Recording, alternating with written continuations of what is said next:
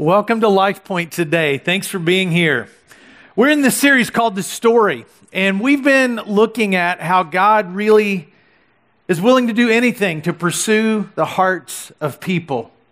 And one of the things that we found out that God really specializes in is giving people a new beginning, letting them make a fresh start, letting them start over again. You know, around my house, something is happening that's never happened before. We're getting ready to send a child off to college in the fall, and I'm sure there's going to be sleepless nights and separation anxiety and all that stuff that I'm sure is going to happen because of that, but in a really positive way. It's a new beginning, it's a fresh start. It makes me go back and remember when that was going on in my life, and I was getting to make this new start in a new town, in a new place, and new people that's what we're going to talk about today. What it really looks like to make a fresh start and how God gives that chance to people over and over and over again. There's some Bibles coming down the aisles right now. Just raise your hand. The ushers will give you one of those. It's yours to keep, or you can borrow it. All the scriptures I read are also displayed on the screen, and you can follow along that way as well. Well, in this series, The Story, we have gone from the beginning of time through, uh, through all the kings of the nation of Israel, through the time of Christ. And last week we talked about Jesus' resurrection. And now we're getting ready to look at a section of Scripture that to me is one of the most exciting sections of all in all the Bible. It's the book of Acts.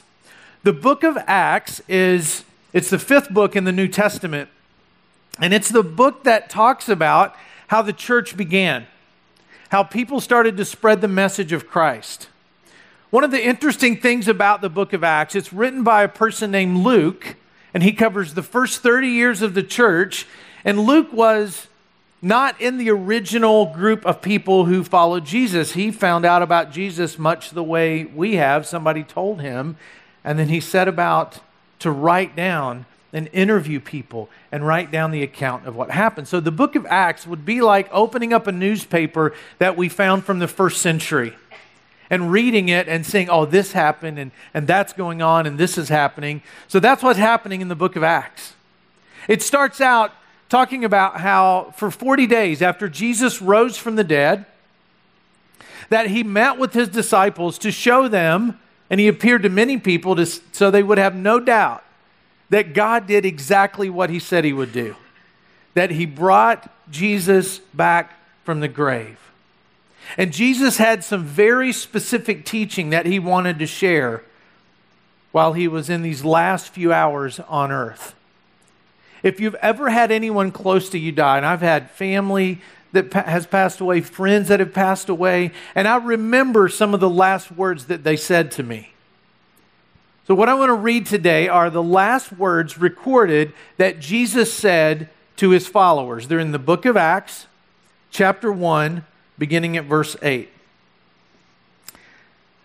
He says to his disciples as he's having this conversation with them, But you will receive power when the Holy Spirit comes on you, and you will be my witnesses in Jerusalem, in all Judea and Samaria, and to the ends of the earth. So Jesus has this group of people here, and he's saying two things are going to happen. One, because they're asking him, Is this the time you're going to restore our nation to power? And they still don't quite get what's going on. And he said, No, no, no. I'm going to leave, and I'm going to send something better than me. Better than Jesus? How? What he meant was better than me on earth because Jesus was in a body, so he could only be one place at a time. And, and earlier he had told them, I'm going to send my spirit, and my spirit is going to live in the hearts of people. And when I send him, the Holy Spirit, you will have power to do things you normally couldn't do. People who follow Christ and receive his Holy Spirit have power to do things and get through things and deal with things they couldn't do without his spirit. So he says, You're going to have extra power when my spirit comes upon you. And then he says, Because I want you to tell people about me, I want you to be my witnesses. And he gives them a very specific formula for being his witnesses. He says, In Jerusalem, in Judea, in Samaria and the ends of the earth. He's not just haphazardly throwing out geographic locations.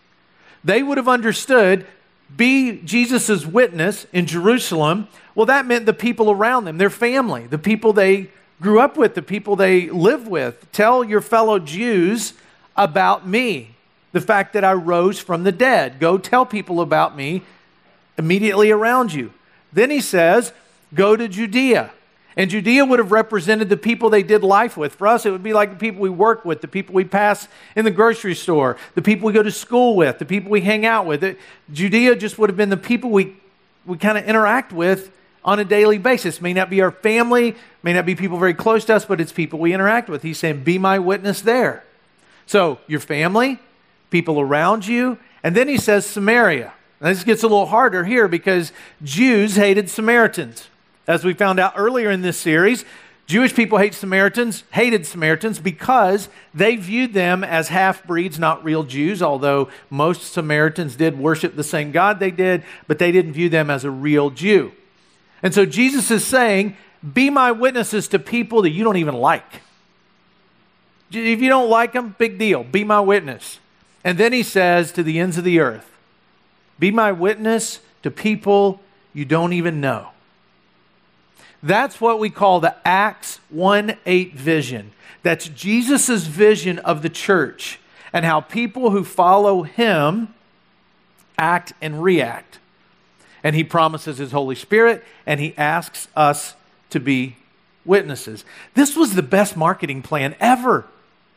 I mean, when a product, if you work in marketing, when a product is going to go to market, well, you do have to advertise and print ads, internet ads, TV commercials, or whatever the budget allows, and you need to advertise. But what's the best advertisement you could possibly have?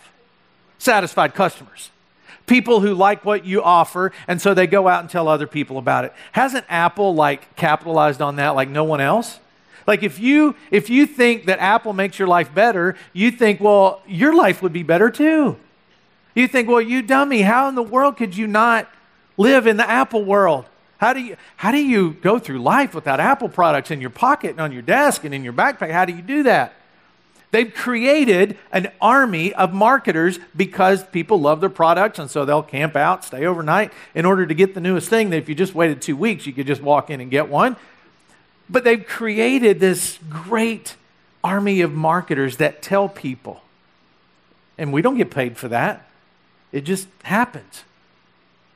If you, you, probably have heard of Amway, maybe there's some Amway salespeople in here, but the big thing about Amway is not just selling products; it's getting people to go sell products under you, and then they get people to get. That's how that's how you make money. That's multi-level marketing. Nothing evil about that. But Jesus thought of all that.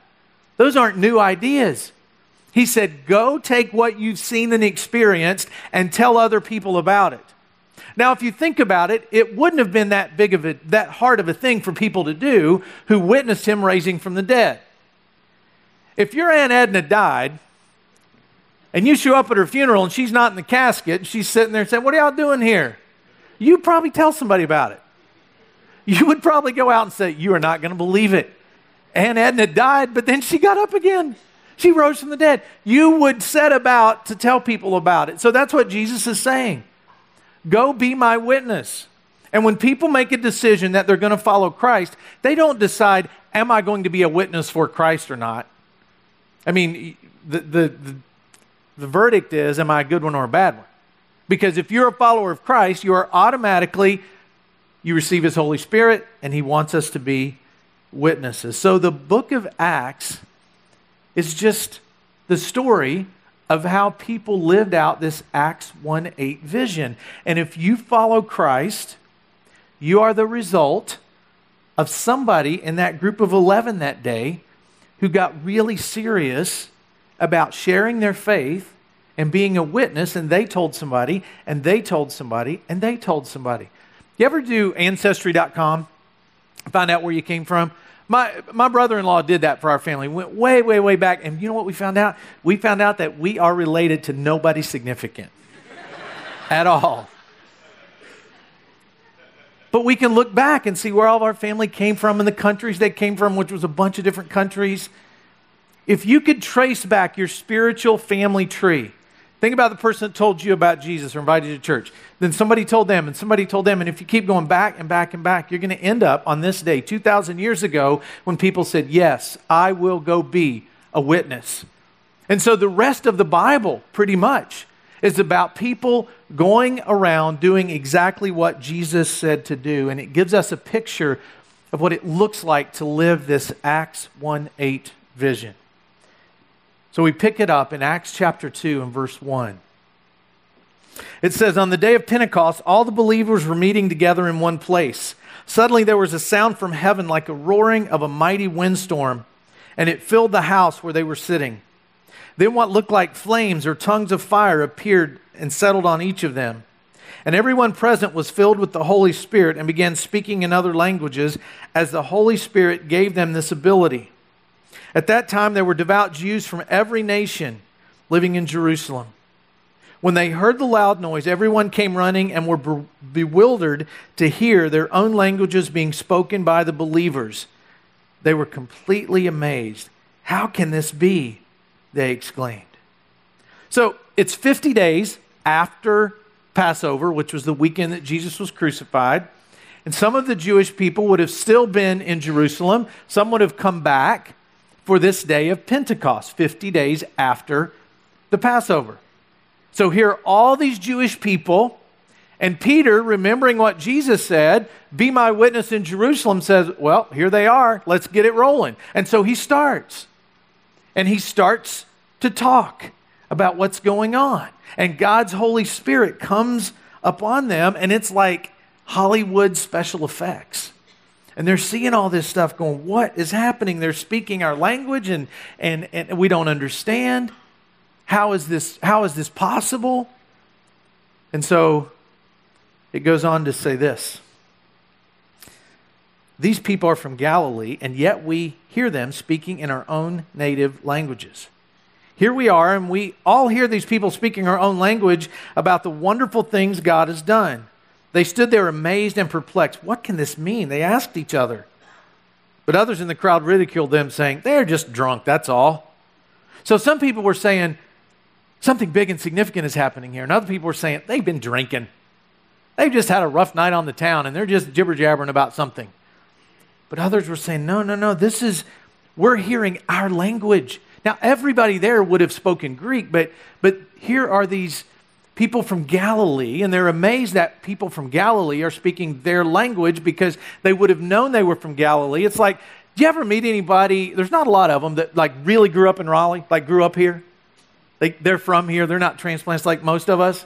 I mean, they do speak differently, right? There's a little bit different, like a deep southern accent. You hear that come through. And, and so that's what these people were hearing. They were hearing these Galileans speak in their language, but they still had the Galilean accent. And so it, it made them think, what is going on? Why is this happening? See, if the message of Christ was going to be spread around the world, some barriers had to be broken down. Because they had the Galilean people were country people, and then there was the city people, and they didn't interact a lot. Uh, the Galilean people would have been blue collar workers who became fishermen or tradesmen of some kind. The other people would have been more the educated group, and they didn't really interact with each other very much, even though they were Jewish. And actually, one group would have looked down upon the other group. And so, if they're going to spread this message, they have to have unity. And so, something has to happen in order for them to be able to work together to get this message to Judea and Samaria and to the ends of the earth. So, the Spirit of God shows up, and these barriers start coming down.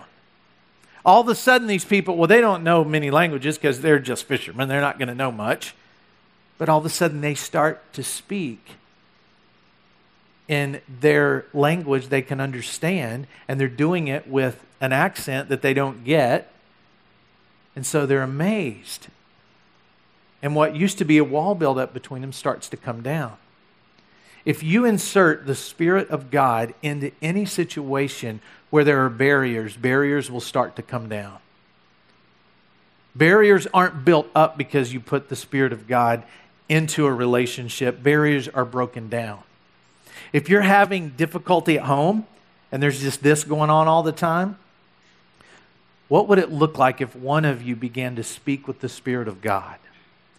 If you've got relational issues in your life, people you have conflict with, what would it look like if you inserted the Spirit of God into that relationship?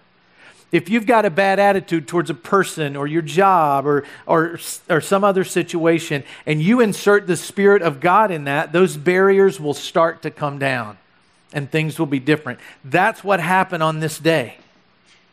Barriers started to come down because they heard people speaking in their language, so they it made them want to listen, it made them want to hear what was being said. And with these barriers broken down, one of Jesus' disciples named Peter stands up and says this in verse 14. Then Peter stood up with the eleven, raised his voice, and addressed the crowd.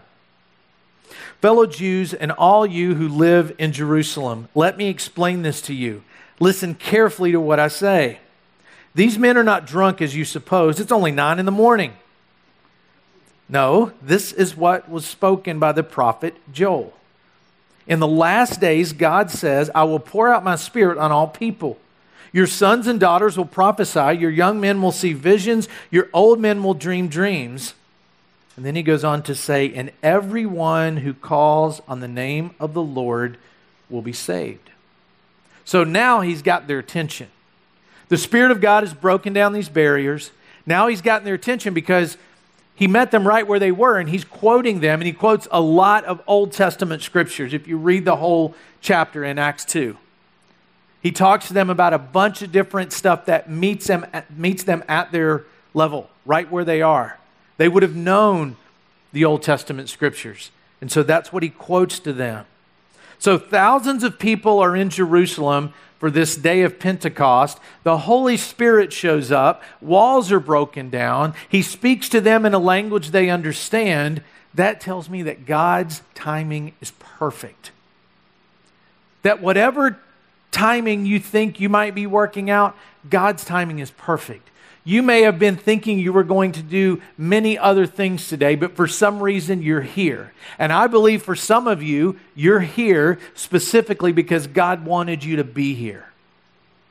Because there's something He wants you to hear, and He wants you to do, and He wants you to understand, because He wants you to have that new beginning and that fresh start.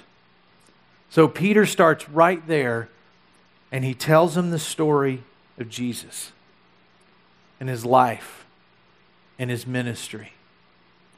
God's done everything to get the attention of these people, and then Peter starts to share with them the gospel. And he starts like this. Or he starts and then he ends up like this, saying, Therefore, after he told them the whole story of Jesus, let all Israel be assured of this God has made this Jesus, whom you crucified, both Lord and Christ, then it hits them. Then it just totally just comes upon them that Jesus was the Messiah. And they realize that they're separated from God.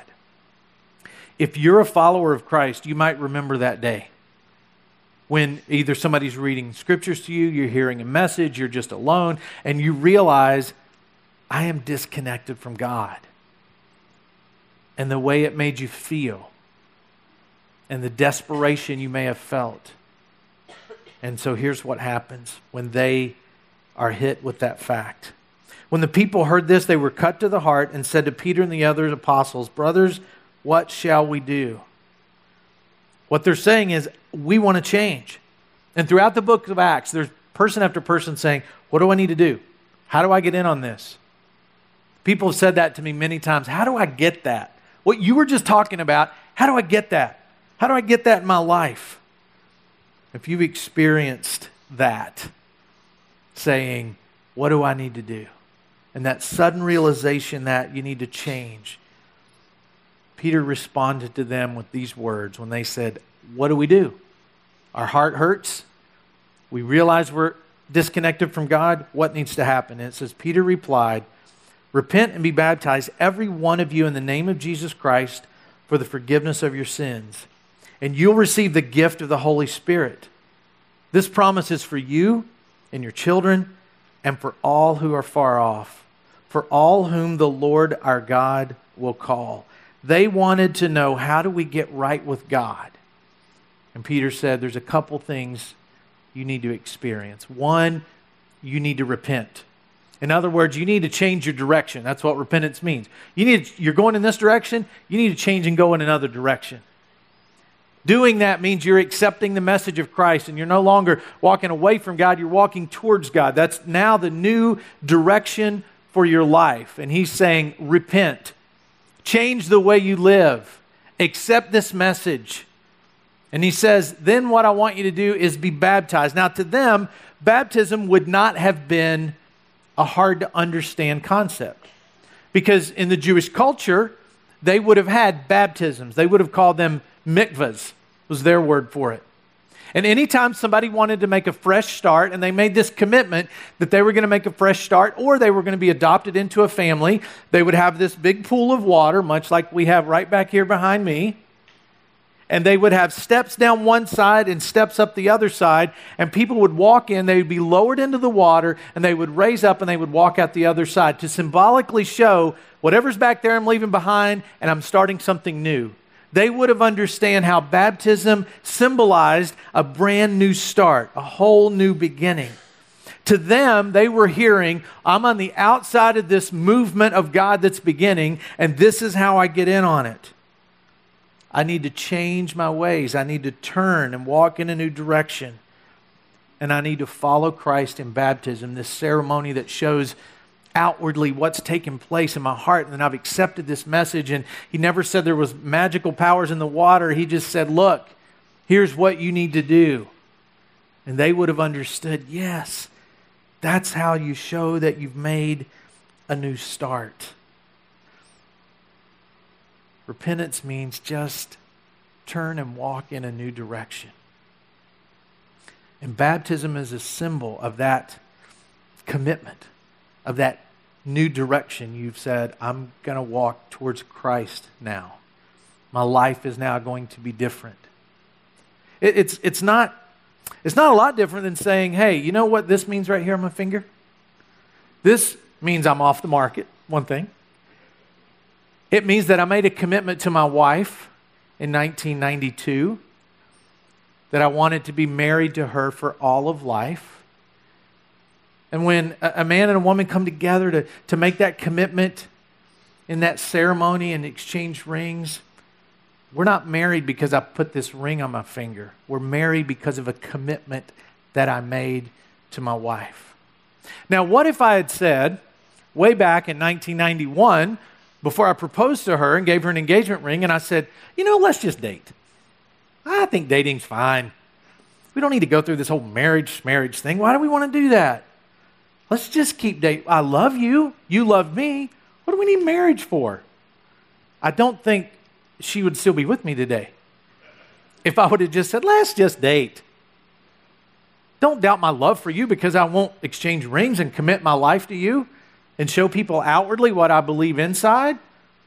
Don't doubt that. I think she would have said, Oh, yes, I do doubt it very, very much. I doubt it. I would have said the same thing. I want, I want to see commitment. I want to hear these words spoken. I want to see a symbol. And so, those of us who are married, we have on a ring. And I could take this ring and stick it on the finger of every single person in this room. It would not make you married. It takes a lot more than a gold band around a finger to make somebody married. It takes the commitment behind it. And it takes a whole lot more than getting dunked in the water to save somebody. But it sure does represent the old life is gone and the new life has come and a person accepting the message of Christ. And obviously, this whole message is leading up. There's already people that we know that are going to follow Christ in baptism. In just a minute, everybody's going to get to see that in just a minute. But there's some of you who haven't made that decision, and we've made a lot of preparation so you can make that decision today. You've heard about how God's Spirit breaks down barriers You've heard about how God's Spirit gives you power to do things you couldn't do on your own. You heard what it means to repent. You heard what it means to be baptized. And yet, some of you are still sitting there saying, I don't know. Maybe someday I'll do that.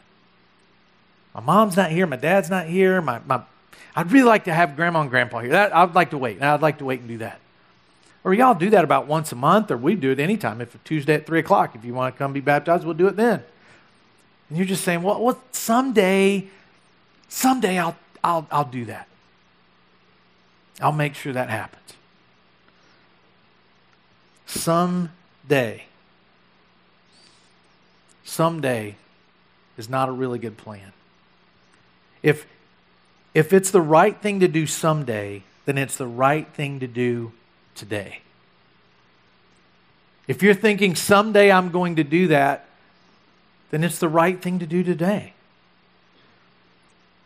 Nobody that day was saying, when Peter said, repent and be baptized, I don't think people standing around going, well, should I? Should I? I don't know. Should I? Should we wait? Maybe this is not the best time to do it. Maybe we should wait till another time. There's a lot of people around here, and I feel really embarrassed. I'll get wet. My hair gets all messed up.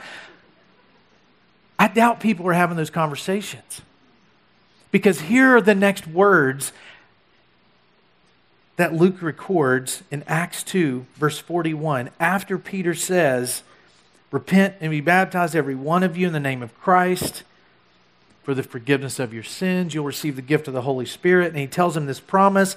And then in verse 41, it says this Those who accepted his message were baptized. And about 3,000 were added to their number that day. 3,000 people. 3,000 people said, I'm not going to wait anymore. 3,000 people said, I need that. I need some barriers broken down in my life. 3,000 people said, I need to leave the old behind and start new. 3,000 people said, I do need to turn it around. 3,000 people heard the gospel. And the gospel is that because of Christ and his sacrifice and, and, and the fact he rose from the dead, our sins can be forgiven. Our mistakes can be completely erased. And we can start again. We can not just start again, we can start everything all over we can come to Christ and we don't have to live in guilt. We no longer have to live in fear. All because of his death, burial, and resurrection. We can receive that same Holy Spirit that enabled these people that day to do things they normally could never do. I've watched people who are followers of Christ get through things in life that there is no other way they could have gotten through it